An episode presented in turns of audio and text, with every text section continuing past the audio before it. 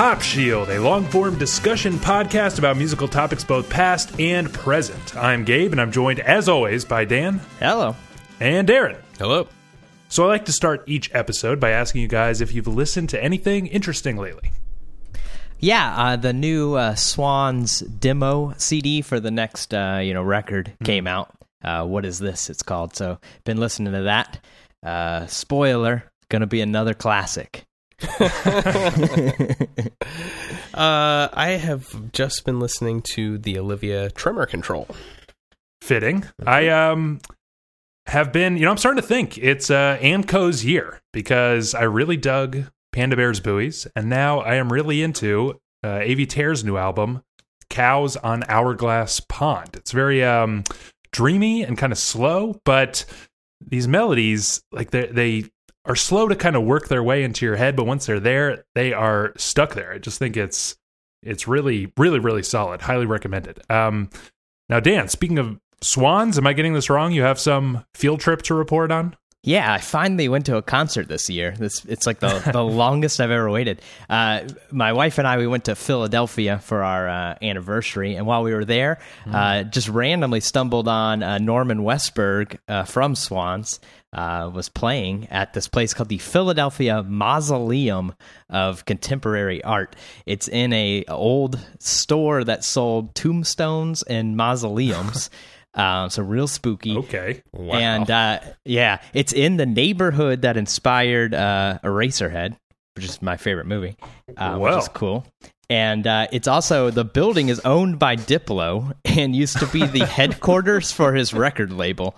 Uh, like a, like right when you walk in on the floor, it says uh, Mad Decent or whatever the name. So that's kind of like weird. Um, but the actual show, uh, it, wa it was rad. He was opening for some other band that I've never heard of, and uh, honestly, we left before they played. But um, he he just did some uh, solo guitar drones, uh, really just you know fucking around with pedals and uh, real ambient stuff. Uh, but it was like really tight. He just played like 30, 35 minutes. Uh, you know, tons of delay, reverb, you know, all, all that shit I like. Uh, it, it was really cool. It, it was cool to see like him in a in a different context. You know, not so loud and you know insane as, as Swans normally is. But it was it was really cool. Wow. There's a lot of uh, pop culture colliding Yeah. in that one uh, that one Yeah. spot. I know. uh, forming into some big combination, if you will, which leads me to our uh, topic today. Combinations, you get it? Okay, that's okay. March 23rd marked the 20th anniversary of the Olivia Tremor Control's second and last proper LP, Black Foliage Animation Music Volume 1. And while we all love this album, we were surprised to see what feels like a hidden gem being celebrated by retrospective reviews in Stereogum and The Quietus, as well as pretty active discussions by fans and music critics on forums like Reddit and Twitter. We're always interested in why certain albums inspire these kinds of reassessments. There was very little fanfare for the 20th anniversary of the band's first LP, Dusk at Cubist Castle, for example. So we decided to revisit Black Foliage ourselves and try to figure out what makes this album such an enduring classic. I guess we should start with our personal histories with this album. Dan, um, are you a big fan? When did you f- find this? Yeah, I mean, I'm a I'm a huge fan of uh, Elephant Six uh, in general. Um, Uh-huh. You know, I I, I I've loved Neutral Milk Hotel, especially, and of Montreal. Olivia Tremor Control has always sort of been like a. Uh, you know, a second tier band of of that for me personally. Like they're still great, you know, just I've never been like super obsessed with them. Um, but I, you know, I do love this album, I, and I love Dusk at Cubist Castle. Um, but I've just never been like incredibly obsessed with it like I, I get with a lot of other stuff. So you hadn't listened to it that much in the last however many years? No, no, it's it's it had been quite a while since I had listened to it, which you know was nice to revisit. How about you, Darren? Well, um, you know, obviously, Neutral Milk Hotel was the first band from Elephant Six that I had listened to. Um, I remember, Gabe, you, you turned me on to it, and I recall very vividly thinking, you know, is Gabe just trying to be like so patrician by listening to you know this guy who I, I couldn't I couldn't under, I couldn't understand why you liked Jeff Mangum's voice. that was like the most off-putting thing at first. You know what I mean? Huh. that you know obviously later changed and so I was like, oh my god, I need more of this. You know, let me dig into this Elephant Six. What a crazy cool idea this sounded like. And I think the first band that I checked out was Beulah. Elephant Six, which is just Interesting start. right. You put that on, and I'm like, well, what the hell? This is nothing like Neutral Milk Hotel at all. Um, Uh. and the third band that I checked out was the Oliv- Olivia Tremor Control, and I pretty much immediately fell in love with um, the this record that we're going to talk about, and then also loved uh, Dusk at Cubist Castle. Um, and I've kind of always, uh, maybe in the most recent you know five years or so I, I may have only listened to it a few times but like when i was when i first listened to it man this thing was on all the time for me. Like what a huge inspiration. Obviously we'll, we'll talk about that a lot more but what about you gabe? Yeah, I had a similar uh, story where I, you know, fell under the spell of Neutral Milk Hotels in the airplane over the sea, and uh, eventually went digging um, for you know what else I could find like it. Learned about this Elephant Six thing. Uh, just went deep into that wormhole, and um, Olivia Tremor Control became one of the um, you know one of my absolute favorites, and probably you know I just maybe we'll talk about this on a future episode. I hope we do at some point, but it's like I, I find it very hard to revisit in the airplane over the sea. I just spent so much time with it, but honestly, over the past you know several years, I, I, I revisit Olivia Tremor Control every once in a while, and um, always really love it. Always have. I mean, it's just not to spend too much time on it, but it was like this whole Elephant Six thing was something I had never heard before. I was kind of remembering today, you know, maybe I was in ninth grade or tenth grade or something, and it was just like I put on in the in the airplane over the sea, and I remember asking somebody on on this music forum I was on at the time, like, is this Holland 1945 song supposed to be so distorted and fucked up sounding? Like, do I have a bad copy or what? You know, like. I must have heard, you know, it was like I must have heard, I don't know, early Modest Mouse by that point, and but didn't think of lo-fi as like an artistic choice. You know, I just thought of it as like a recording limitation. So then just hearing something like the Olivia Tremor Control that just makes the most of that and makes a whole world out of it, I just couldn't couldn't believe it. So I think we should try to describe the sound. Now, I assume most people listening to this episode know this uh, album pretty well, but I think part of the fun of this album is actually trying to describe, you know, what the heck it is. So, what does this record sound like? Yeah, I mean, that, it, it's really kind of hard to describe. I, the easy way, and what I think most people would say, is you know, it's sort of got that '60s uh, psychedelic rock, uh, you know, Beach Boys worship, a Beatles worship kind of thing going on. But there's more to Uh-huh. it than than that, of course. Uh, you know, it, it's very like dream like. Uh, that that Stereogum um, article like like said some things that that I thought were really good, like di- disembodied, uh, barely barely corporeal. Um, they said, and I you know I liked both of those uh, as descriptions. You know, it, it's very dreamy, dr- very dream like. Maybe not dreamy, but um, yeah, it, it, it's it's 60s psychedelic rock through some weird, distorted, uh, lo-fi, dreamy lens. Yeah, you know, I almost I I liked what the Stereogum gu- guy, the other one, which was about the garden. Like, I actually like Right. that Mhm. imagery of like, you know, beautiful flowers, but also like, you know, appreciating the weeds and the the not so beautiful things about the garden. Um, because when I think about this album, uh, it it literally mashes together the world of like experimental music and like the most genuine, purest pop from the 60s. Absolutely. You know what I mean? Um, Mhm. Harmonies, just thi- glorious yes. I mean, I think of like, you mentioned the Beach Boys, the Beatles. Like, I think of like Revolution at 9, but with like Beach Boys harmonies happening over it. You know what I mean? Like, it's, yeah, yeah. it- it's a really interesting uh, blend, and I obviously will get deeper into that, but uh, that's how I would describe it.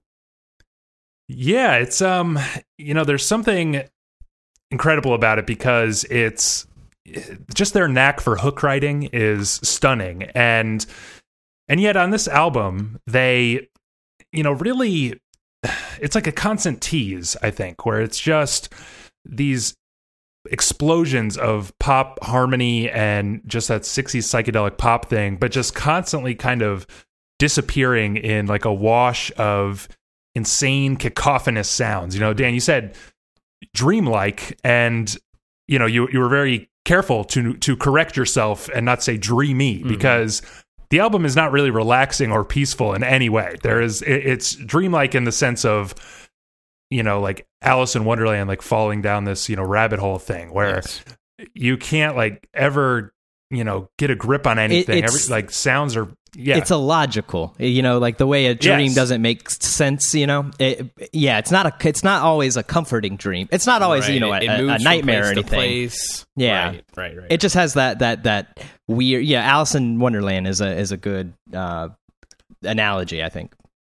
Yeah, and I think a good, you know, touchstone here, um, you know, people say that, that that this is the case for like the entire Elephant Six, and I find that a little wrong. But specifically here, the Beach Boys' smile is like a huge, you know, point of influence. I think the idea of Smile as this, I'm sure everybody knows, but this album that was supposed to be, you know, recorded as a bunch of individual little pieces and then somehow assembled together into like one glorious medley or symphony or something.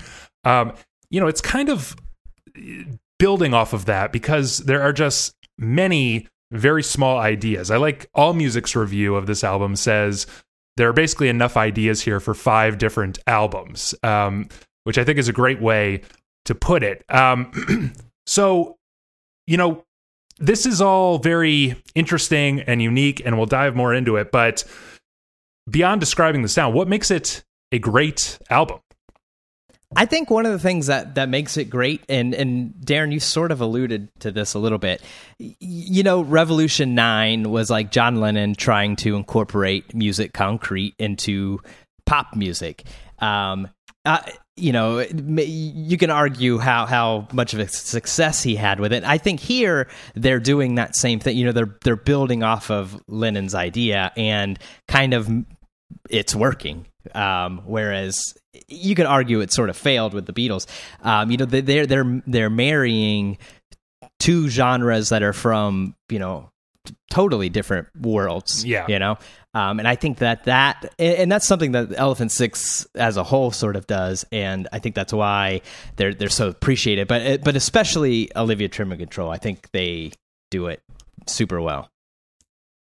Yeah, absolutely. And like, didn't Lennon say? I don't know if it was about Revolution Nine specifically, but didn't he say something like, "This is what the future of music is going to be like"? You know, Mhm. um, this album sounds like a bridge between what you know Lennon was experiencing in the '60s and what he may have imagined as being the future. You know, pure experimental noise. You know, like rhythmless music, which exists today, obviously, but um, the Olivia Tremor Control did something that, like, I, I, I hesitate to sit here and just say is unheard of and it's never been done before, but um, I really don't know too many bands that have done it so well. You know, you think about the Beach Boys Smile, and while it was successful enough, even though it never really truly was released, um, you can tell reading up on it that it was like it was a, a massive undertaking. And this album, I feel like, succeeds because it kind of gets over that hump. It actually reaches a completion. You know, it is a completed album. It it has like tons and tons of ideas, but when you listen to it, I don't get any sort of feeling that like anything was missing. You know what I mean, or that something wasn't finished. This sounds like a tireless masterpiece that was like labored over. You know what I mean? And it comes across as like a perfect, not perfect, but you know, a completed piece. Whereas some of these other albums that were and ideas we're talking about were just experiments that never may have never finished. Mm-hmm. This album succeeds because I, f- I feel like they actually get there. They get to the end point. You know what I mean? Yeah, you know, it, it's interesting because it has sort of an- a narrative to it, like a musical narrative. Because you know, I gave Dusk at Cubist Castle a spin this week as well, um, and I was kind of surprised to find that it wasn't as weird as it sounded. You know, the first time I ever put it on, which, like I said, was such a brand new experience for me at that time. And I didn't mention, but Dusk at Cubist Castle, I got very obsessed with, um, and then it was you know, and I had kind of like checked this out, but found it a little difficult. And it was you, Darren, that really pushed me to, you know, give Black Foliage the equal attention. So returning to Dusk at Cubist Castle, you know, it's interesting because the first half is kind of like these perfectly crafted pop songs. There's mm-hmm. some weird arrangement going on, but they are damn tight. Mm-hmm. And I would say maybe the hooks are better on Dusk at Cubist Castle overall. And then a weird thing happens on that album where like the rug is just pulled out from under you with the green typewriter suite. Oh yeah. Where like it's been pretty i mean it's really been pretty solid where aside from a few exceptions you've got like these kind of basically three minute two and a half minute like perfect 60s psych pop songs kind of and then there's like a series of green typewriter tracks that are like short, half finished ideas. And then you just go into like this pure drone for like nine minutes um, before it like sort of emerges, but never even really recovers because it remains totally deconstructed like that. Black Foliage is like a much more successful, I think, combination of those right. two impulses because, like I said, it's got this narrative where you're kind of, you know, going through these pop songs that are constantly threatening to fall apart. A lot of times, you know, like a, a peculiar noise called Train Director. Um, the end of it just changes directions completely, and it's such a catchy song. You're kind of like wishing it would come back, you know. Mm-hmm. Oh, but yeah. it just moves on into these, you know, into like a five second combinations, which is just like a little blast of noise back to pure pop of Hideaway before like completely falling apart for a couple short tracks. Um, it's like this constant push and pull. And then, you know, there are points where the bridge will be such a strange diversion. And you're like, no, no, I love that song. Like, come back, please, please don't end it. You know, and then sometimes it will. Sometimes it will come back like in this unexpected way. Sometimes things will come back way later in the album. But my point is that instead of just like a sudden abrupt you know rug being pulled out from under you it's like planted throughout the album that yes. this thing is going to fall apart at some right. point, and it does we'll talk about that like huge sound collage thing that sort of happens later on but you know what i mean it's like more well it, it feels like, like it, building right it feels like it earns that 11 minute you know track you know what i mean? yeah. you you have gone through so much of the the album by that point. You've heard all of the different soundscapes, even if they were in small snippets, and now you've arrived at basically 11 minutes of of that like a culmination of right. of the album that you had just heard you know um, when green typewriters comes on i'm like wait i want i want more of the album like what why, right. where are we yeah. going you know what i mean by the time i get to like the bark and below it i'm i'm like kind of prepared i feel like yeah. No, I think that that's perfect. You know, green typewriters like really kind of comes f- from left field a little bit. Whereas, yeah, you're you're expecting uh, a bark and below it, and maybe not expecting it, but like you're not expecting 11 minutes of it, but you're you're expecting at least like a handful of it. You know, uh, you're not quick to like want to change the track. You know what I mean? Like, you're, yeah, you're like, exactly. Right, you give it a ease into this. exactly. It's like easier to give it a chance. I think this yeah. this record just like never lets you get comfortable, eh, which I think sort yeah. of like ha, you know uh, plays to that dream thing I talked about. You know, when when you have a dream, you know, like dreams don't actually last. You know, sometimes they feel like they they're hours long, but they they're really like very short and come and go and, and whatnot. And you know they, they they don't have like a full narrative or anything. You know, maybe you're right you know doing something and then uh, you know all of a sudden now different dream and, and, this record like sort of is like that you know you, you don't you start settling in a place and then oh you know we're going we're going this direction. Now you know we're going back here. You know sometimes you hop back right. you know. I i really um i really like that about this record. Yeah it's like it's like in a in a dream where you might like walk through a door and suddenly you're in a completely different location. Exactly you, know I mean? like you didn't physically move exactly. anywhere but you've just it's everything has just shifted suddenly and you can't mm-hmm. go back. You know what i mean? And rarely is that pulled off so well like you guys were saying. It's it comes together one cohesive thing. And so what I want to ask is, you know, are there any standout tracks for you guys or you know, is it impossible to pull things apart from the entire piece? I mean, I think it works better as an entire piece uh, you know but a- as i've said on the on the podcast before i'm i'm a real stickler for like listening to an album as a you know piece of art that the people intended. But I mean, you know, there's definitely songs on here that like get stuck in my head a little bit. Um, Sleepy Company gets gets stuck in my head uh, quite a bit. I've been I have been floated. Uh, Yeah. a peculiar noise called Train Director. You know, pieces of that all you know get get stuck in your head. So like in a way, I would say those are the standouts. But I would never say. Ah, you know, check out those songs, and then if you like them, check out. The, you know, I would say no. Listen to the to the record. So, so yes and no. Yeah, this is an album I've never really tried to pluck songs from to put on a playlist or anything Oh, like yeah, that no. because even though the like the songs are so good, you know, like Hideaway, so good, you know, Mm-hmm. Grass Cannons, like so good, but I just you can't just pull it out, you know what I mean, and throw it in the in a playlist because by the end of the song it's like already changed and shifted going into something else. It loses it's its luster a bit. Exactly. Mhm. Exactly. Yeah, that might be the case because I think some of those songs on Dusk at Cubist Castle they shine a little bit brighter on their own, but these Yeah. songs really require this setting. Um, you know, at the same time, there are songs in here that I think just kind of sum up what is so wonderful about this album. Um, Grass Cannons, you mentioned, Darren, Yeah. is like one of my absolute favorites. It's got kind of a, a darkness to it, and there are a couple points in this album where the melody gets quite dark and serious. It kind of reminds me of, um, you know, the circulatory system, the first circulatory system Oh, album yeah. um, after this, which always strikes me as like darker, and yet there's more of the sing along stuff, which is an interesting uh, sort of conflict. But, um, but yeah, there's, there's an interesting darkness here, which I think is an important part of, you know, this sort of dream world that's being created. Um, it's not all sunshine, 60s pop.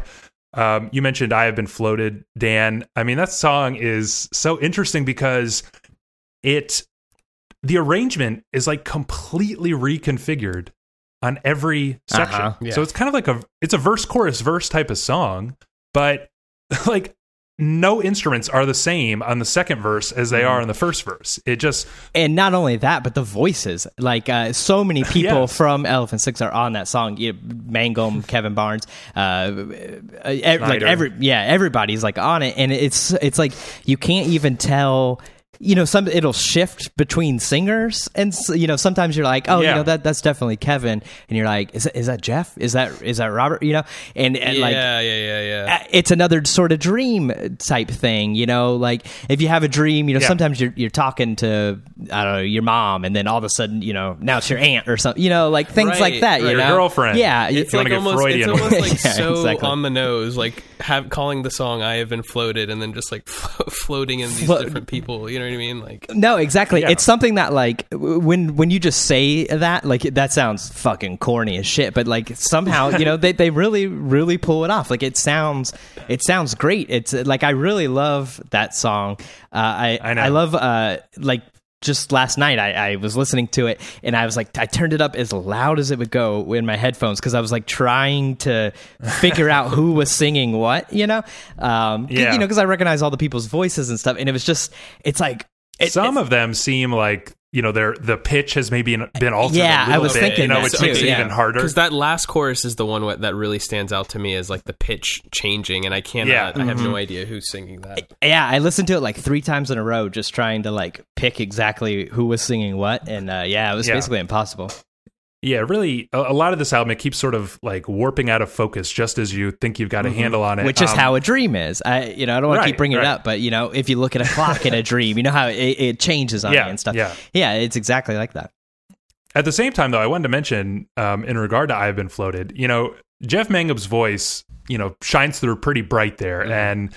Uh, you know, as I, this must be the case for everybody, but you know, you're obsessed with animals or with uh, Elephant Six. You probably started with um, Neutral Milk Hotel, and just hearing him like emerge there is so exciting. And yet, Oh, yeah. I was thinking, I was thinking about what we talked about last week, where there's kind of this egoless quality to 60s vocals. Remember we talked about how Jim Morrison is like the first real front man because you know, he's like there and he's present and it's his charisma carrying everything.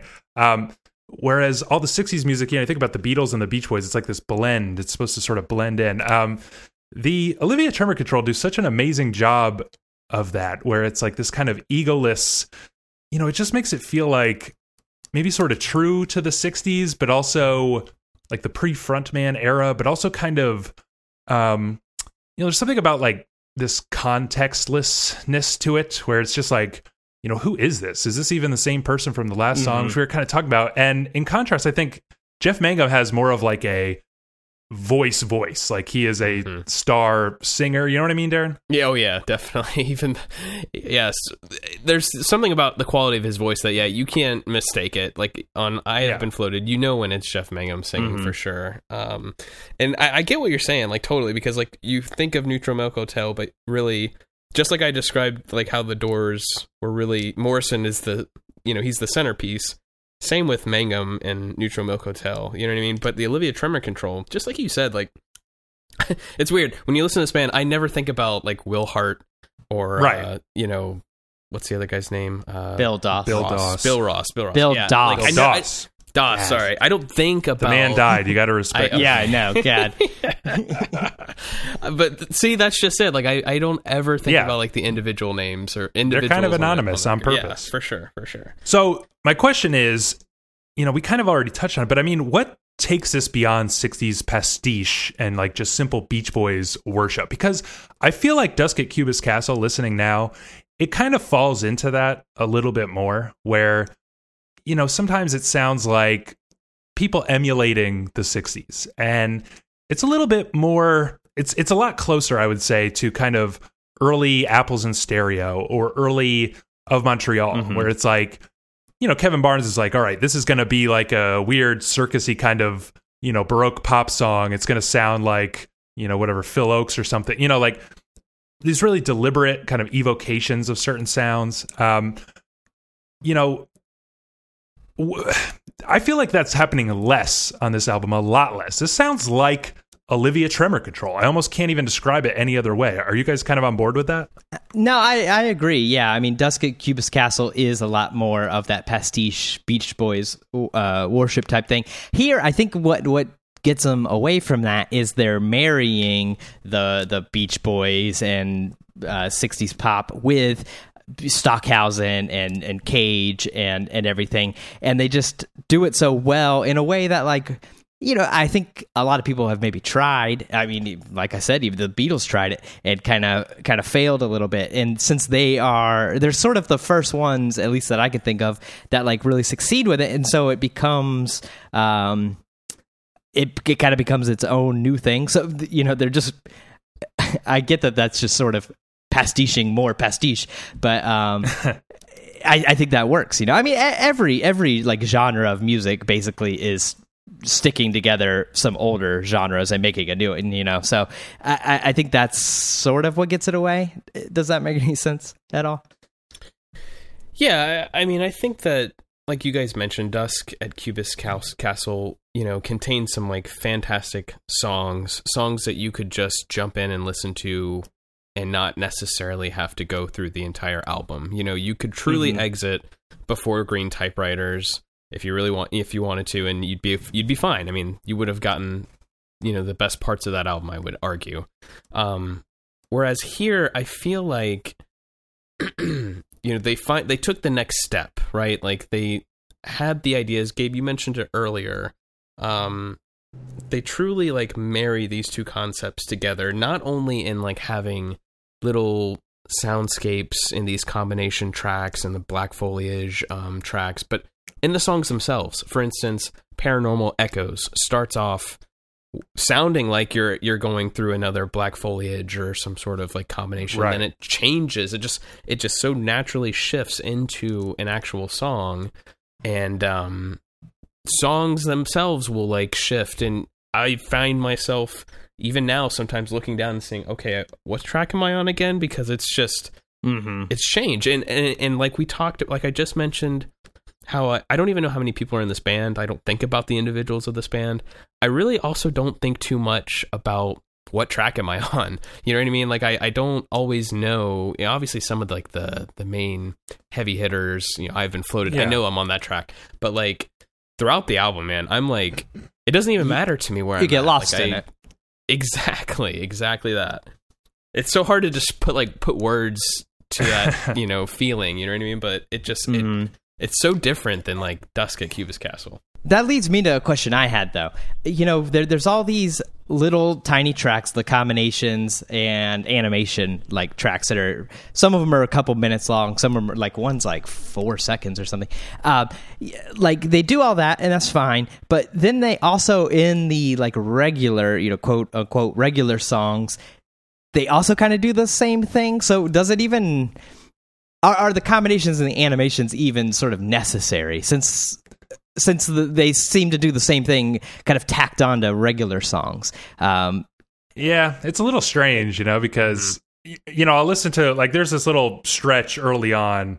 Um, it's like combination. Well, actually, it's really uh after Hideaway, you got like Black Foliage Animation One Mm-hmm. combinations, and the sky is a harpsichord canvas, and they range from like just a couple seconds to whatever a minute, and um, you know it's it, it's like three tracks that just fly right by, all connected.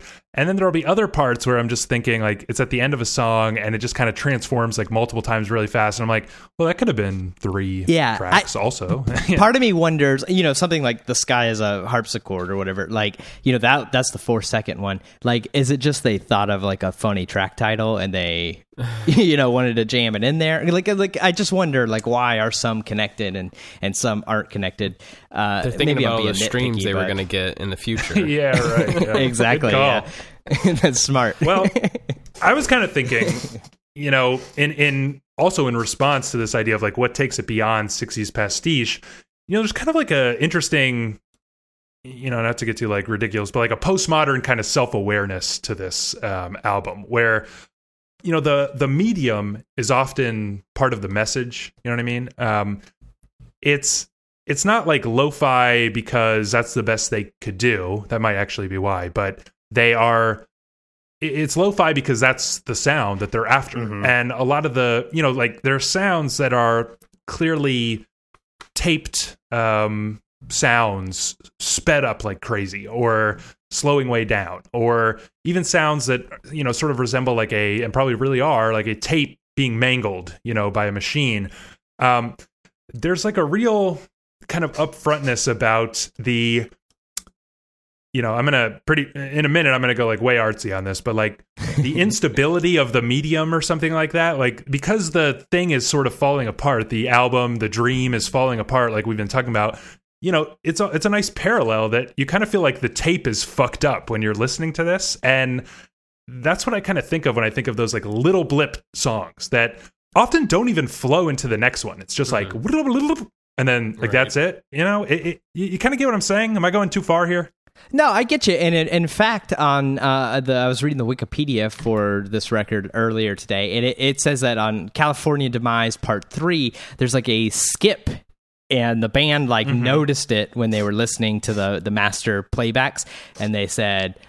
Yeah, leave it. Sounds, you know, sounds good. Yeah. You know, and like that is that's sort of like that. It, it was unintentional, but you know, it's that sort of that destruction of the and uh, you know, I didn't. I noticed the skip uh, listening to it, but you know, I really didn't. I didn't think of it as an error. You know, I, I didn't hear it and say, Right, oh, you know, they, they missed that It's one. when they were doing appropriate. it. You know, yeah, it like it like feels like it's part of uh, the record. You know, the happy accident or whatever uh, that Bob Ross guy says. Yeah, I, I agree with both of you. Um, and I just wanted to add kind of to the recording element of this. You know, Gabe, we used to talk about like the whole Elephant Six um, recording concept that they had. You know, um, they had like a house or something, or you know, they rented out a house or whatever it was, and Yeah. all all of the different members would just kind of file in and do different things and i i don't know for sure whether like this record in particular was recorded in the same sort of method but It is. on grass on grass cannons okay so on grass cannons um it starts out and it it sounds like so like i feel like i'm in the room like i, I can just hear the sound of each of these like instruments like the Mhm. stringed instruments being being played you know what i mean like Right. and right. I absolutely, it's like one of my favorite moments on this record of any Elephant Six record because it's, you know, it was so inspiring when when I was like in a band and trying to write music and stuff to like hear, you know, people who this whole Elephant Six collective of different artists and and the wide range of genres and music that but the way they would just kind of come together and float in and out on each other's records and give ideas. I mean, I'm sure like tons of members of the Elephant Six are probably all over this record, and we don't know specifically what they were doing, but just that that whole element of how it was recorded, I think, comes through so well, and especially on grass Cannons, do I do I really appreciate that. Uh, yeah, I'm glad you brought that up because I, I, thought basically the same thing. You know, there there's sometimes like uh, when there's like little sort of uh, toy piano sounds or like a uh, you know xylophone, but it doesn't sound like a you know professionals you know it sounds like a you know maybe a kid's toy or or you know uh-huh. something you would get get at school or something and it, it does it feels like you know they're sitting in in a living room or a bedroom recording and you know somebody's got a toy piano that they they found at the thrift store or something and jumped in you know it really like sort of has that like communal um, feel to it uh, yeah. you know the the singing saw from julian koster is like all over right. this record coming in and out uh, you know the trumpets and everything uh, it's mostly scott spillane from Hotel, like all over. You know, I really like that. It, it just sometimes like the song, it, it seems like oh well julian's over today so uh yeah, throw right, the saw right. on this motherfucker. Yes. you know like and I, I, really like that. You know it, it, does. It has that like that really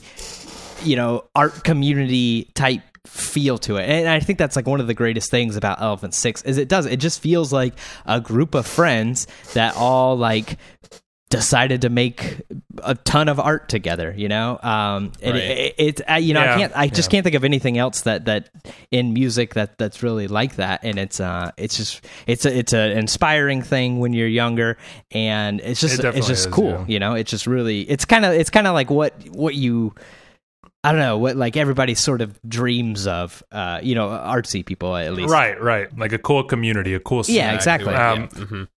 Yeah, and you know, I think that's another part of this album's self-awareness because basically we have this this, you know, black foliage motif, all right? There are actually a couple motifs that sort of repeat throughout the album, but specifically the black foliage motif or motifs, um, they're kind of like reinvented, you know, across what is it, five different pieces, but then there's also itself, um, or maybe itself. Oh no, itself. So six total. um, reconfigurations of this one piece. And, you know, it's interesting because what you were just saying, Dan, I think they're really aware of that and they are embracing mm-hmm. it and making that part of the album. They're kind of saying, look, this song sounds the way it does because of who happened to come over today, mm-hmm. you know? And that's how we create. Like, you know, because I just find it so interesting that we get Black Foliage itself, track 17, and you kind of feel like, oh, I see what they're doing. You know, we're getting like these little, you know, weird deconstructions of these motifs, and then we're going to get the song and it's going to make sense.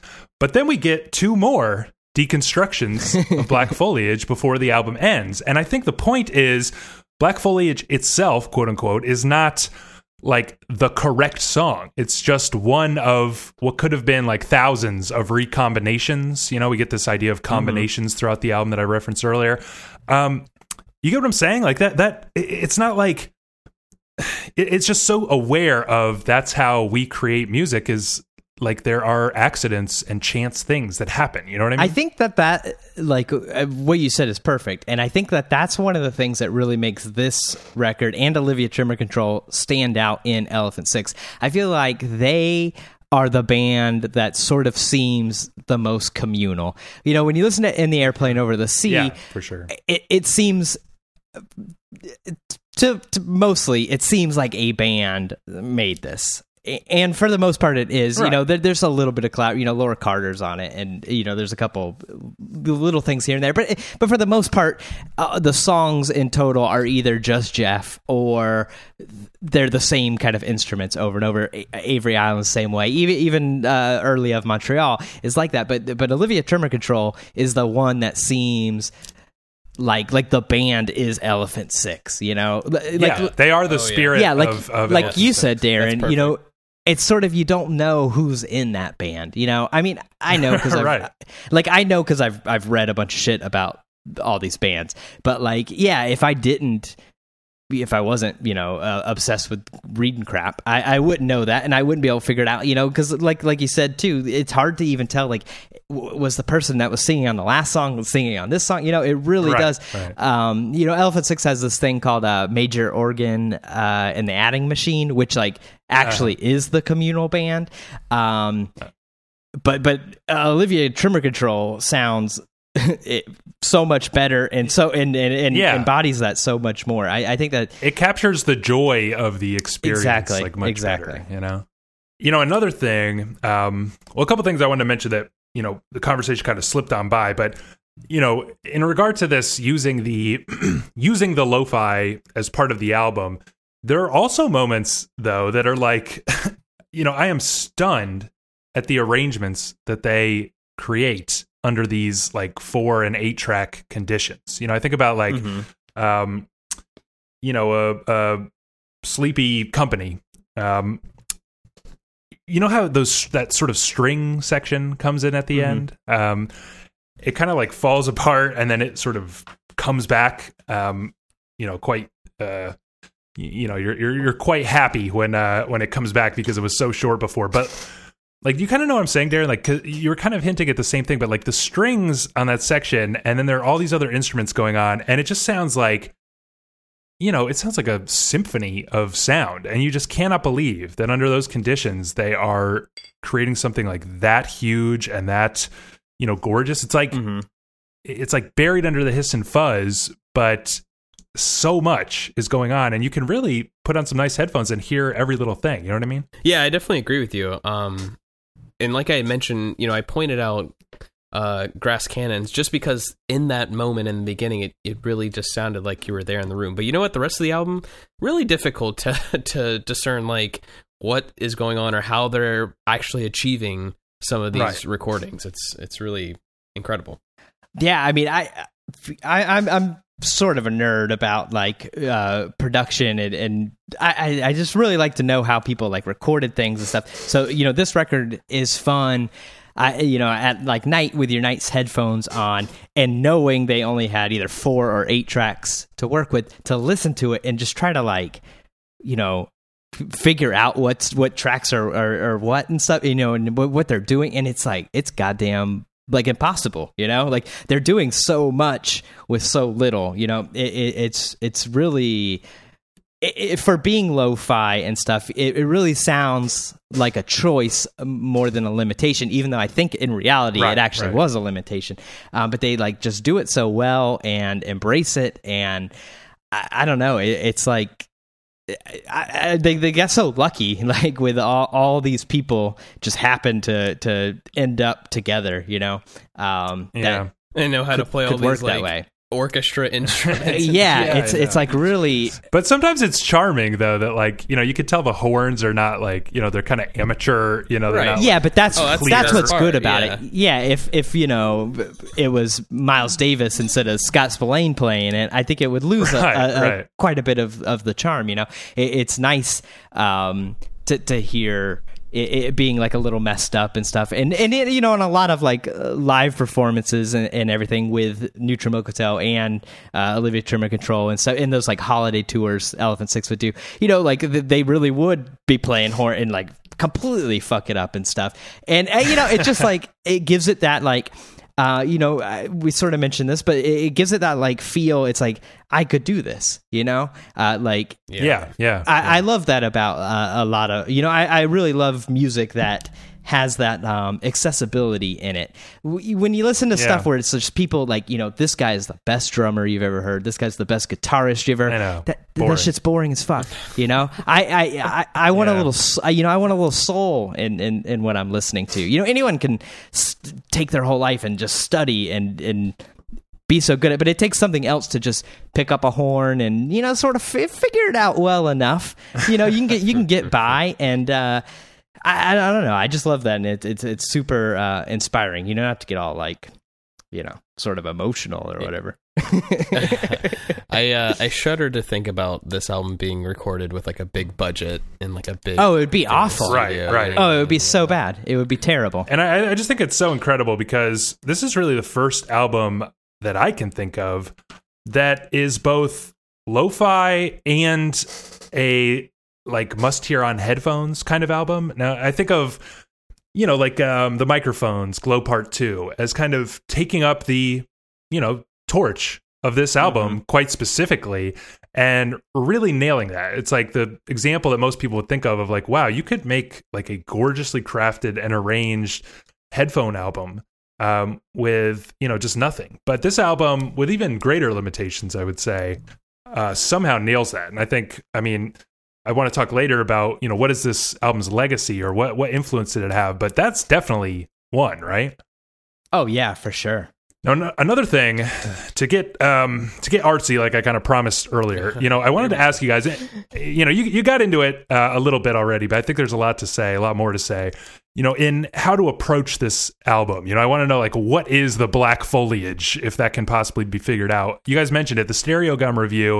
Um, I thought it was pretty great because it, it, it does kind of like you know play with the idea of like I, I, feel like I need a metaphor to understand this. Um, you know, you guys mentioned they they bring up a garden, which I love, you know, because it's got that, you know, like you said, Darren, they're the weeds, they're the flowers and everything.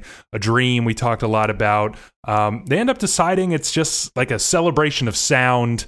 This is a quote, an explication of the metaphysics of music, a treatise on the pleasures of hearing, which I also really like. But I have my own kind of thinking here, and I don't want it to get too long, but basically, a lot of people cite, you know, the Beach Boys' "Smile" as the biggest inspiration on this album, and maybe just this band, um, and maybe even Animal or uh, Elephant Six in general. I don't know why I keep wanting to say um, I guess they also kind of take up the the tradition of uh, Elephant Six and Olivia Tremor Control, but um, you know what's interesting about that is that what Smile represents is like this unfinished thing that people want so badly to somehow combine together. Now, we live in an era where basically Brian Wilson, you know, put out Smile. He's, he basically finished Smile. And that box set that came out, of, you know, a few years ago, you know, basically gave us what is just about the final thing.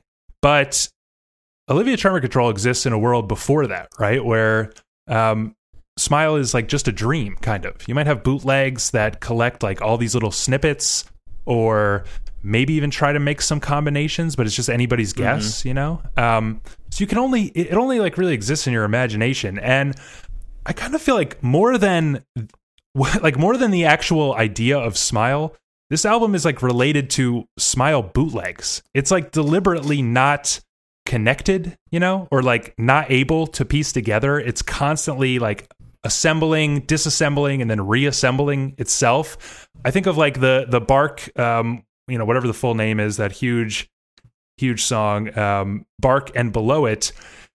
You know, we we could talk about this more, but it's got kind of like a stop start um, thing to it, where it like actually goes into complete silence before kind of mm-hmm, getting mm-hmm. going again. You know, and a lot of those pieces, in fact, I, I was happy to learn that I was kind of right, confirmation of my theory, where uh, his interview with the Quietus, um, it, he, he's talking about, and I'm referring to um, Will Cullen Hart specifically. Um, he's talking about every little sound from that piece is taken and manipulated from somewhere else in the album.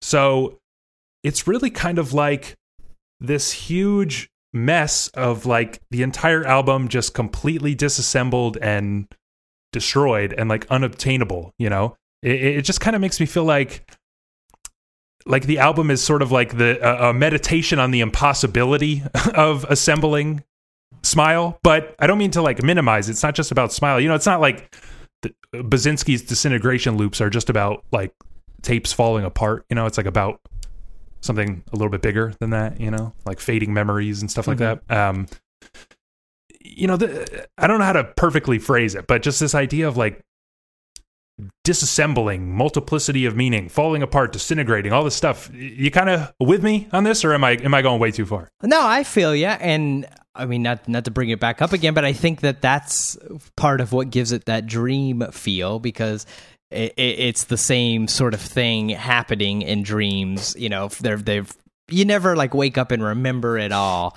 Um, and you can't And you, you can't. can't. put it back together no matter how no, hard you try. exactly. try. You know, like everybody has that story of you know they were in a, a great dream and then you know something woke them up and then you try you try Right. so hard to get back into it. It- it's it's Right. like exactly yeah the same kind of thing. And and yeah, smile. I think uh, what you said was was really good. You know, smile at, at the point that this album was uh, released and recorded and everything. Smile basically just was a dream. Yeah, like there Yeah. there was tons and of di- different bootlegs, but yeah, just like some guy put them together. Not you know not not anybody in the in the band specifically. You know, everybody sort of.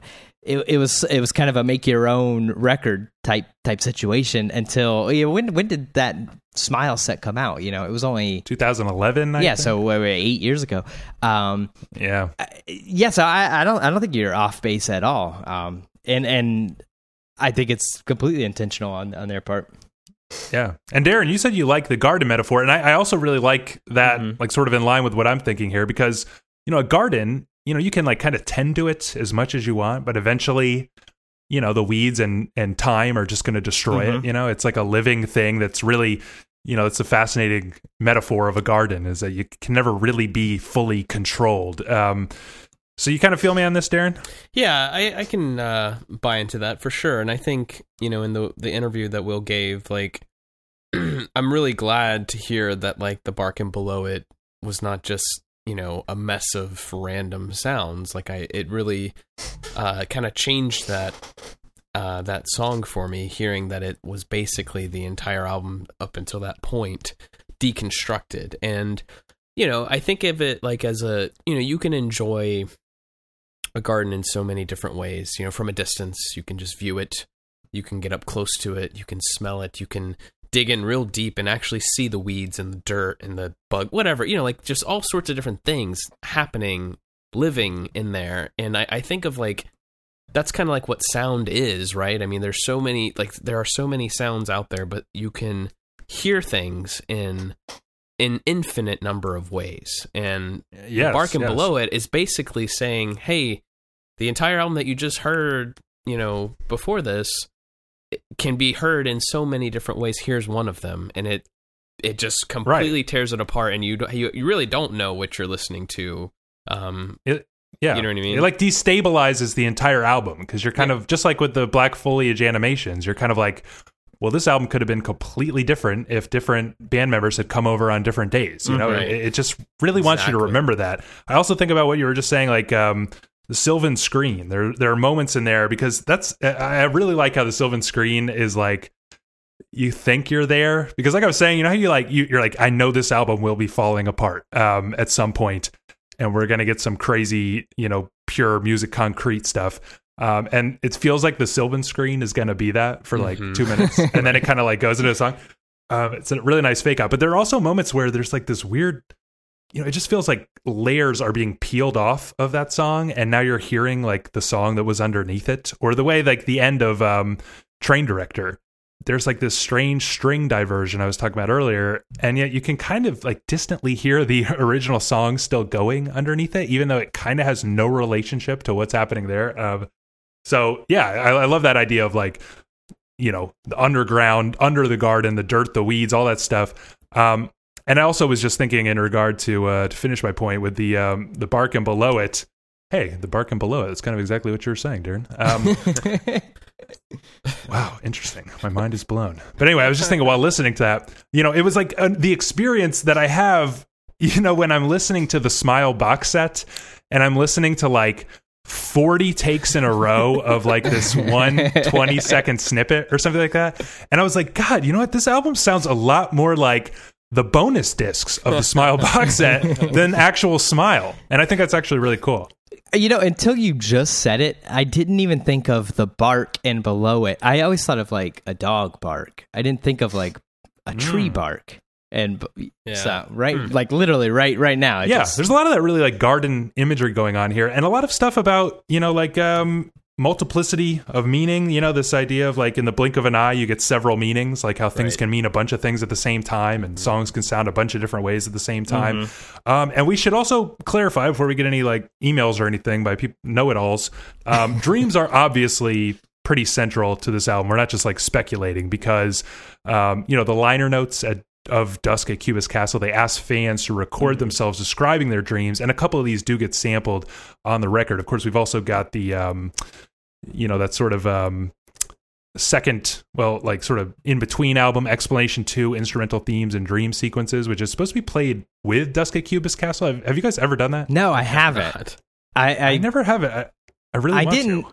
I actually like read that uh, just today or yesterday. I, I didn't ever really like know Wow. that. So I yeah I, I don't know how that slipped me by, but uh, yeah I wanted to. Uh, I was gonna do that this I'm week. sure somebody on the internet has already synced it up. You know.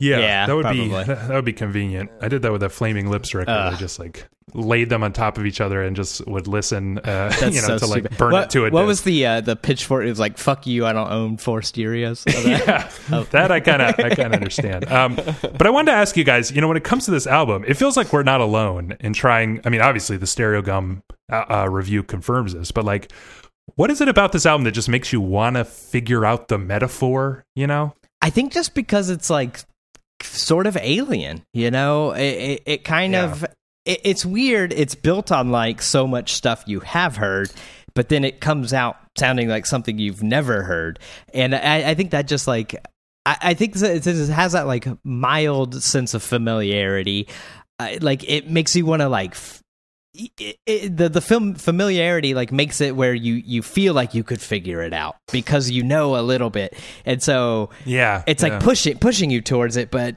you know you you can't actually ever figure it out because you know it's it's not your art but yeah it just like that that that that sort of strain and uh, again you know that's sort of how how dreams frequently are with you know there there's there's something about them that like you know happened in your real life or it's it's a, a place or a person or, or something. And then but it, but it's also got this like sort of strangeness to it. And it, and it makes you want to you know why why do people want to f- always figure out dreams? I, I think it's that same thing. It's that like yeah, that- that, impulse. yeah it, it's you you feel the familiar so you you think it has to all be there uh when it when it's not you know Yeah, that's that's really interesting, Dan, that you mentioned like the familiar because I was just thinking like the way this album is structured, like musically, it's like meant to uh, immediately attract you in with its you know glowing harmonies and 60s sound. Like that's easy you know? Like oh Mhm. yeah i'm very familiar with that kind of world. Like i can get into this.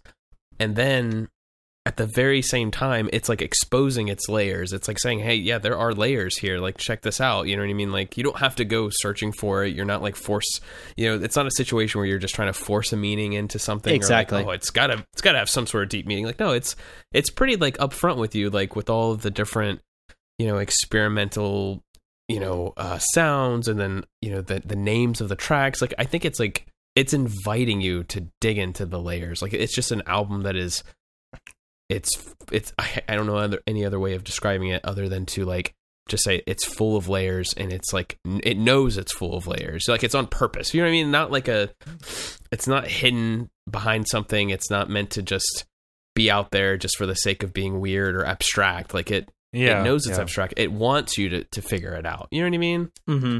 Yeah, yeah, and you know, at the risk of contradicting myself, you mentioned Dan that they, there's like enough familiar to pull you in, and I do kind of like. There are a couple tracks here that are like really evoking um, something specific. I think you Mhm. know, like a, a place we have been to. I mean, really could have like could have just been on Revolver. I think. Um, yeah like- hideaway is like Oh, yeah. so beach boys especially the end Yes, the ending. Yeah, I mean, they like. I mean, that is just clear. And I swear to God, if you just played that to me like a couple weeks ago, I would have just said it was a Beach Boys song. I just can't remember which one. oh yeah yeah Um, yeah if i didn't know the track already yeah i would completely agree with you something like um, I think the end of uh, Black Foliage Four um, has this kind of like harmonizing guitar, like dwell, dwell, and it's so Brian Eno, Another Green World, Uh-huh. like just so much. And yeah, I, I think that you know, whereas on Dusk at Cubist Castle, it's maybe just leaning a little bit too close to the kind of pastiche vibe.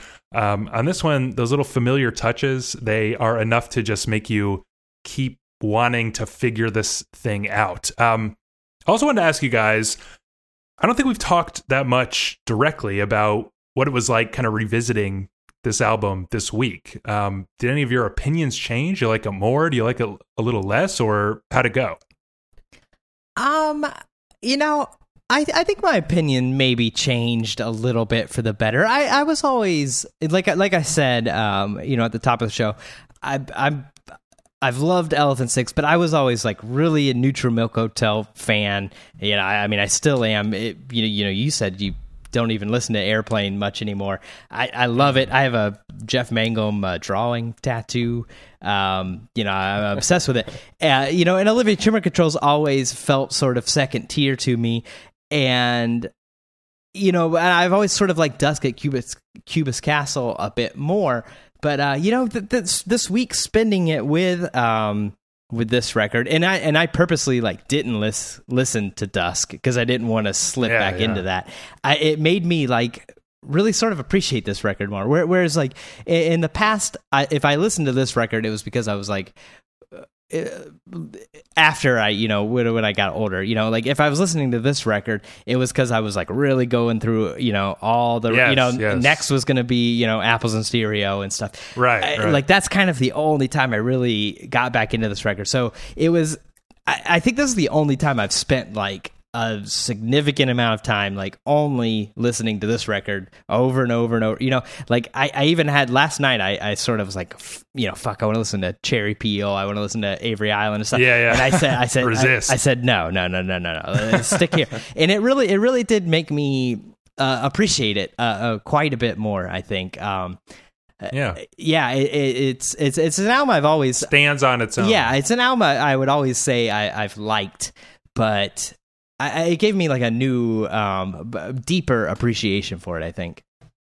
Yeah, I think I would agree. Um, when we talked about doing this, I was I was kind of already thinking like, yeah, I mean, I love this album. You know, it'd be fine. Like, I, I could, Right. we could we could record it right now. You know, let's do it. uh, but you know, getting to go back into it, take a really deep dive into it, right, and just like absorbing it. I thought those articles were really good because it kind of like turned me on to some things I hadn't thought about before. You know what I mean? And Mhm. uh, just gave me an overall like deeper appreciation for this for this album, and actually excites me enough to like want to you know continue listening to it even beyond just doing this episode because I feel like there's still more to discover and like enjoy about it. You know what I mean? Outside of like Yeah. I think I think in the early years when I was listening to it, you know, obviously the the early songs in the record were they they were great. Like, and that was you know the first thing I fell in love with. But as we have already kind of been discussing, like the layers and the you know the different things to discover, like this album still for me has so much more to enjoy, and I look forward to continuing to listen to it.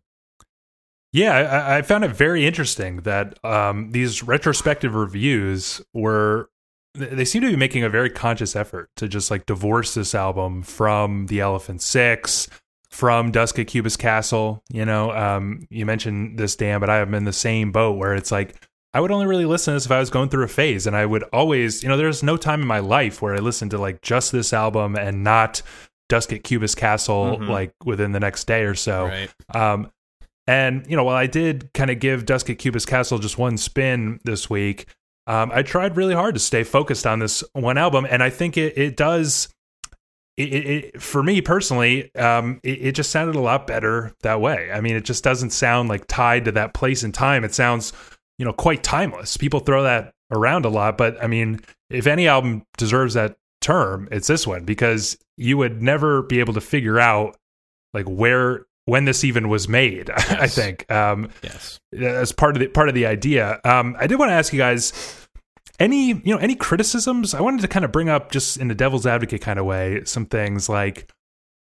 You know, there, there's some like off-key singing here. Um, do you guys, you know, some like a really abrupt cuts and stuff? We talked about some maybe the possible meaning of some of that stuff. Um, weird mixing, you know, like where something is just so loud all of a sudden. Um, you know, does it kind of add to the charm the same way you guys were saying, like not great trumpet playing does?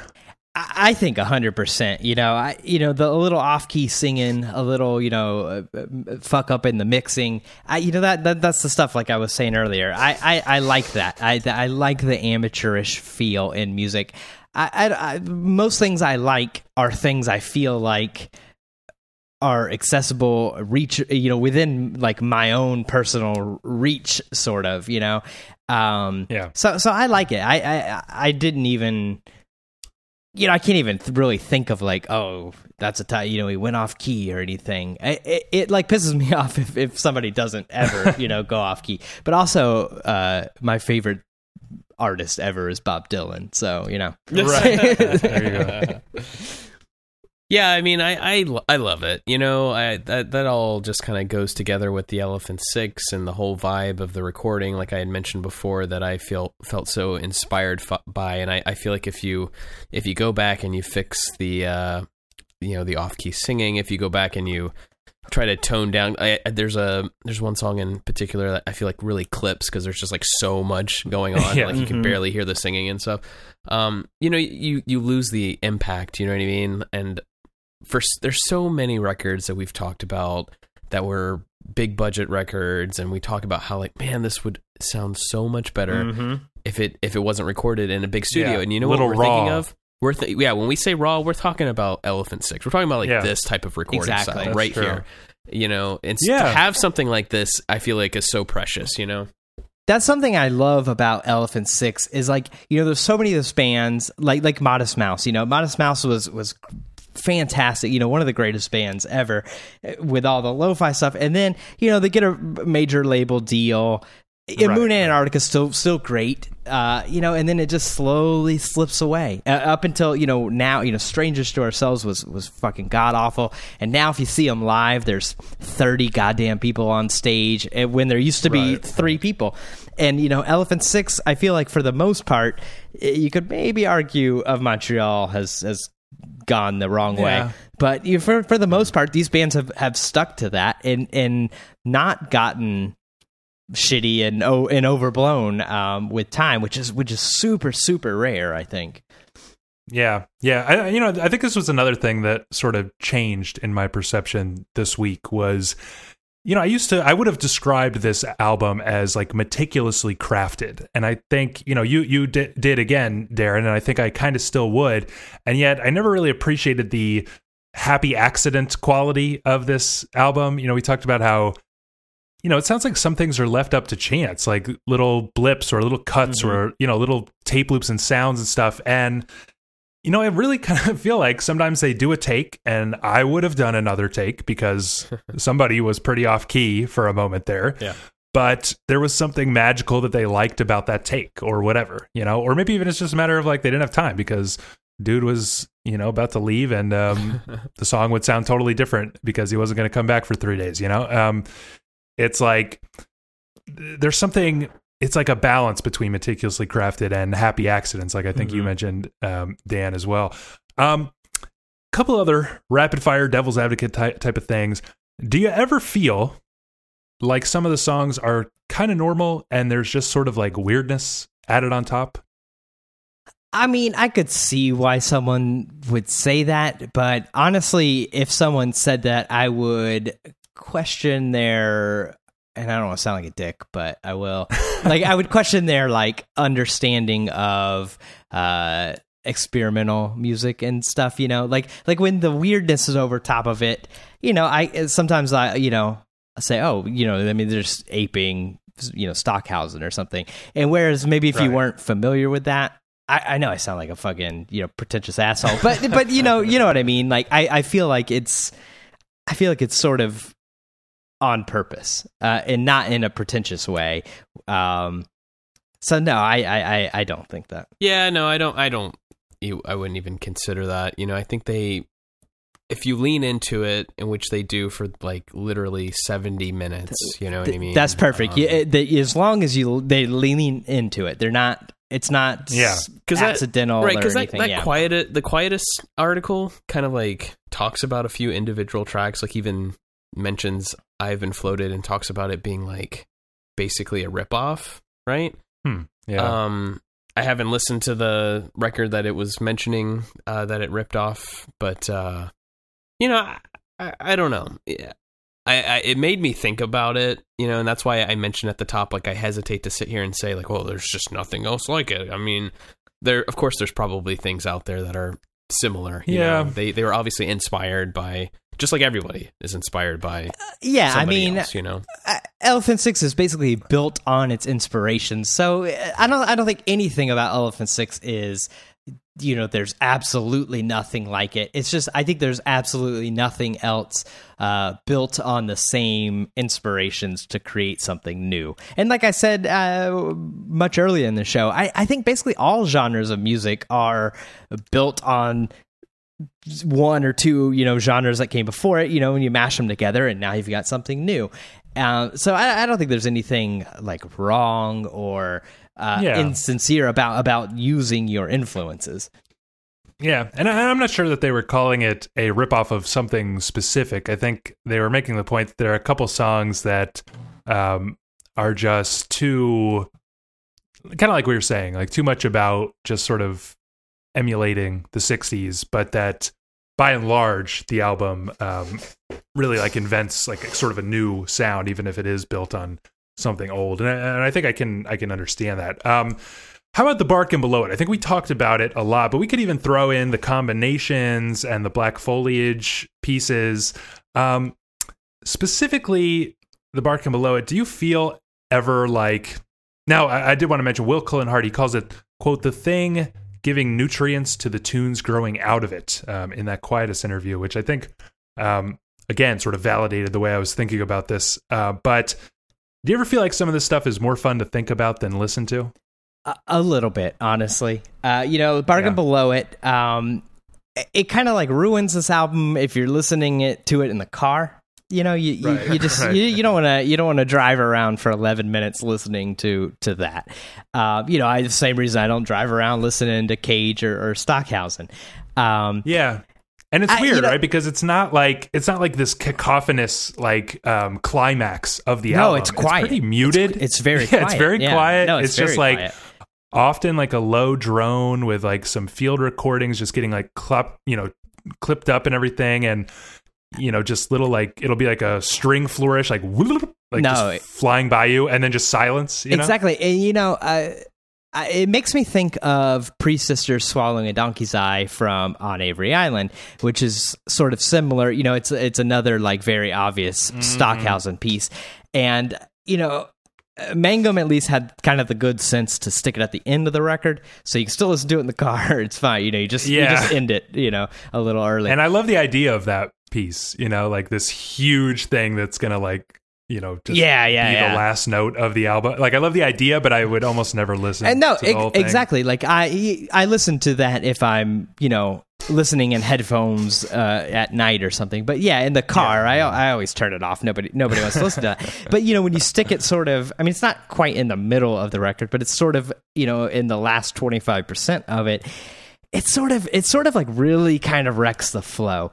Because then you know you have that track and you know it's nice in headphones. It's nice if you're into experimental things. It's a fun thing to like try to figure out the sounds um and whatnot. But like like i said you know you don't you don't want to hear it in the car. You don't really want to hear it you know if you're playing this record at a party or something which i guess that'd be sort of a weird party anyways. Yeah, but, um, yeah. but then I, I feel like it sort of struggles. It makes the rest of the record struggle a little bit. You know, you've like they've got to come back from that, and and I kind of feel like all the songs.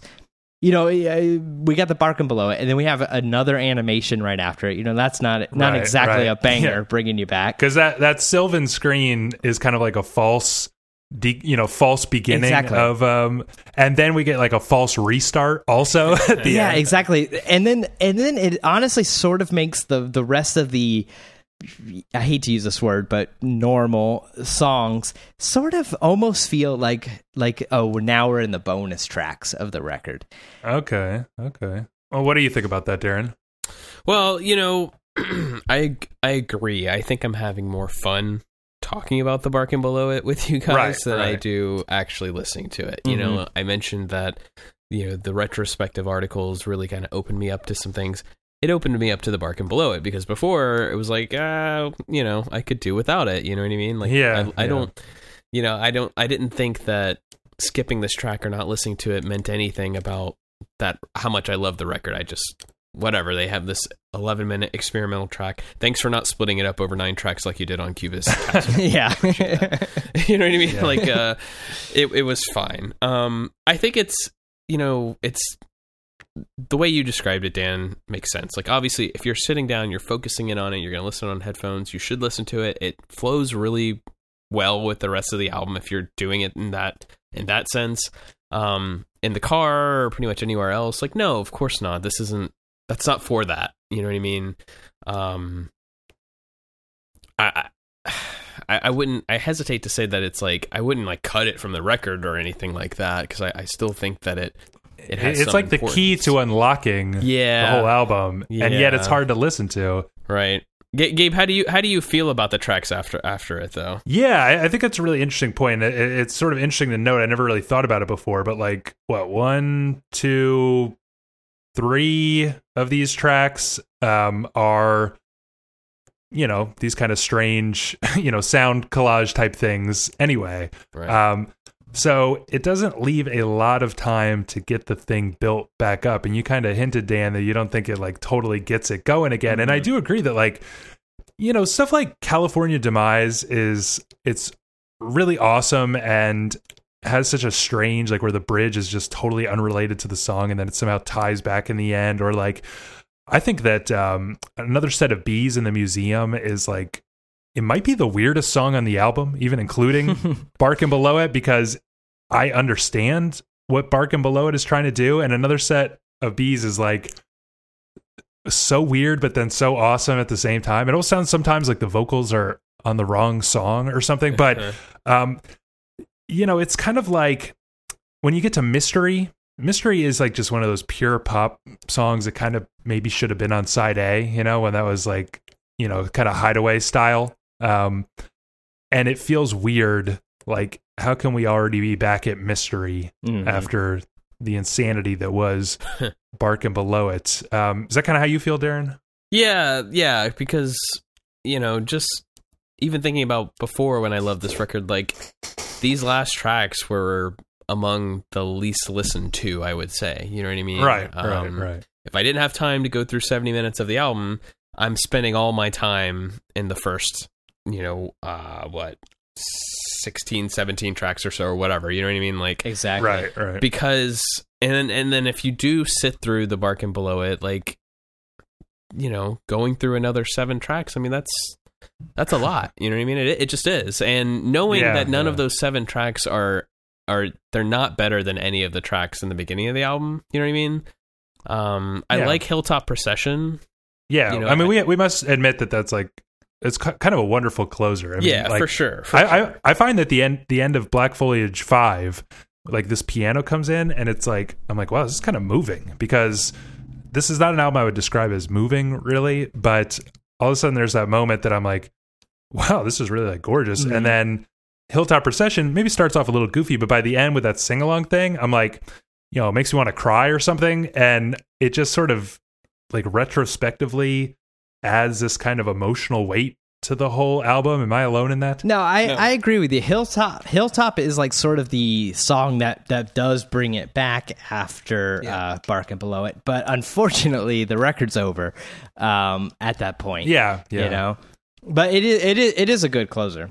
it makes me like really sad now because um you know i just think of like uh, bill doss um passing away yeah and um you know it's so joyous with everybody singing along and like the elephant six doesn't really exist anymore this is the last olivia tremor control album you know it's just like oh just like it's kind of heartbreaking for some reason A little bit. You know, but one thing I want to say about Bark and Below It, you know, earlier I said that this record sort of like accomplishes what John Lennon wanted to with Revolution 9, you know, this marrying of the experimental and the, you know, pop. Um I, the Bark and, I think everything before that song sort of successfully does that. But the Bark and Below Yeah. It like sort of is the Revolution 9 of this record it is and it's like ah you know you, you guys i don't want to say that you blew it but you kind of blew it a little bit you know like this this record didn't need the Revolu- revolution 9 you know it it was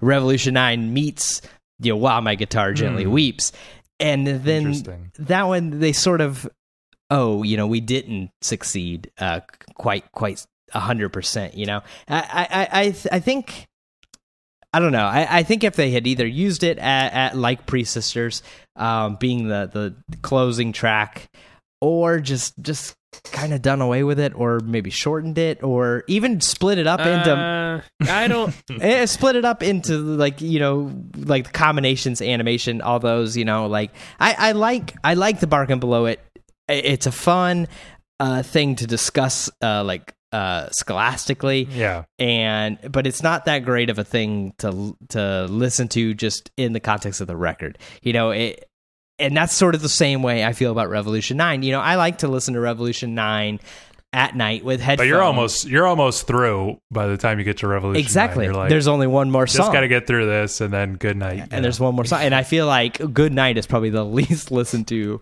track on on the white album you know um well, certainly. You know and it's like here we've still got what is it five more songs Yeah, or six you got more a songs while. You got a while. yeah I, I don't know I, I i feel like it ruins it a little bit I would just say, like, if this was at the end of the record, I would, I would never listen to it. You know what I mean? That's like, true. I, That's true. it would be too difficult to ever get myself to want to. i know but that that's what i'm saying you know that's what Pree-Sisters is you you listen to Pree-Sisters you know once and then you listen to it when you feel like kind of dissecting a piece of experimental music. Um but when it's in the middle of more songs it just sort of forces you no matter what mood you're in or what you're trying you know where you know if you're in the car or you're you know laying in bed with headphones on it like sort of forces you to to to listen to this. And i guess artistically maybe that's okay.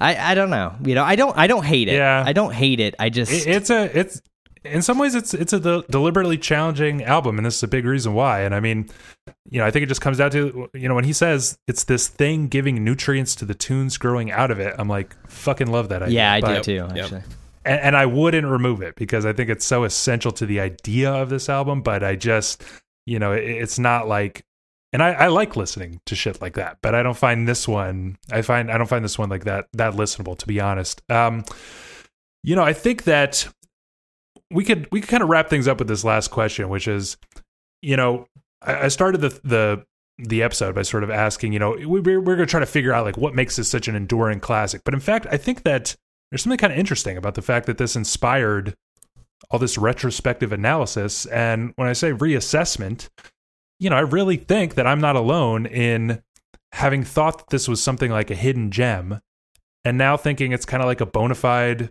masterpiece, an important album that everybody should hear, um, whether you're in an Elephant Six mood or not.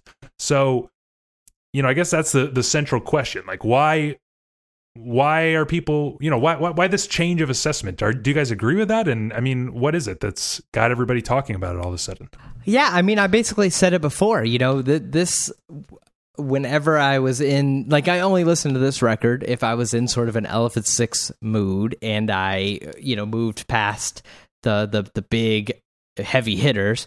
Um, I don't I don't know what it, what exactly you know maybe other people sort of felt the same way and are and are realizing that this one really does kind of stand on, its own legs. Um, you know, I, I I don't know why you know everybody maybe recently realized that, but but I think it really does. You know, I I always kind of thought of Olivia Tremor Control and kind of especially this record as as the second tier classics of um, Elephant Six. When like you know maybe it's. eh, Maybe it's first tier. I, I, I you know, I don't want to. gotta be You know, I. Oh yeah. I, I think in I, I sort of struggled to put it in the first tier because I, I think in the airplane over the sea is one of the greatest records like ever made and I don't you know I don't know if this sort of reaches that but it definitely I think deserves to stand on its own I, I'm like super glad that th- this is really kind of the first time I've listened to this record completely isolated from Elephant Uh. Six and everything and uh you know, it, it does have its own legs and it does have its own merit. And I, I think I, I've sort of unfairly, um, uh, not I, I don't say maligned, but you know, almost maligned it in, in the past. overlooked a little bit Overlooked, yeah, that's a Okay. much better word. what about you darren Yeah, I uh, I kind of disagree with you, Dan. I I, I think um, early on I had always considered this one of the staples of Elephant Six, right? Um, Mm-hmm. one Yeah. of the best records. If you're if you're getting into Elephant Six, this one's got to be in your top three uh, that you got to listen to, right? But you know, thinking back on it, listening to it so much, um, you know, I'm I'm starting. I'm a little more inclined to think about this record not as an Elephant Six record, but just as a record on its own right. You know, the same way Yeah. that I I think of in the aeroplane of the, over the sea being one of the greatest Right. albums, just in general.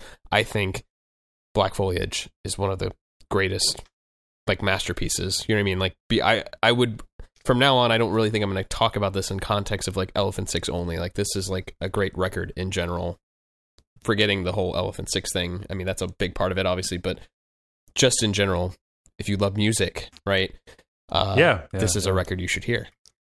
Yeah, I think I'm in the exact same boat where I used to think of it as a classic of the Elephant Six, and now I think of it as just a classic. And um, you know, I'm I I think that was sort of the goal of some of these like retrospective reviews, and I'm really glad they did that because it got me rethinking about it, and I hope it gets a lot of other people rethink about it because I think it's a really really great record. And you know, that being said, uh, we we sort of talked about the idea of you know maybe doing some more Elephant Six classics in the future, and I hope we do because despite all of that, I really badly want to listen to like Gay Parade and like you know fucking Avery Island to just all get get deep into it. But um, I wonder if it would be possible. You know, I, I- kind of wonder now how, how would these albums stand up if I tried to separate them from their context. You know, who knows? Yeah, I, I completely agree. You know, th- this whole time discussion, the, the whole time we've been discussing, the whole time I was listening to this record, you know, I, it's like all I want to do is is go and, and listen to all those uh, other other records. Right. You know, it's like it's so hard to f- to fight that like uh, you know feeling. But um, yeah, I, we, we should definitely get to uh, some of the other Elephant Six things in the future. But uh, I, I think that's enough for this episode um, for today. Uh, next week, we're gonna try to do Scott Walker. You know, he he passed away. He's one of my uh, favorites. I, I love him. You guys not as familiar, so I really want to Double dig into him. Yeah, yeah, double Yeah. blunder here. We'll Uh, so looking forward to that. That you know that'll be a lot of fun. Um, so what what do you think? You to tell us what you what you think about uh, Black Foliage, Elephant Six, Scott Walker, any, any anything. You can tell us anything you want. Popshieldpod at gmail.com. And uh, if you like the show, help us out by subscribing. Leave us a five star uh, review wherever you get your podcast. You can stay connected. Twi- Twitter, Facebook, Instagram, all that junk is at Pop Shield Pod. And we'll see you two weeks. See ya. So long.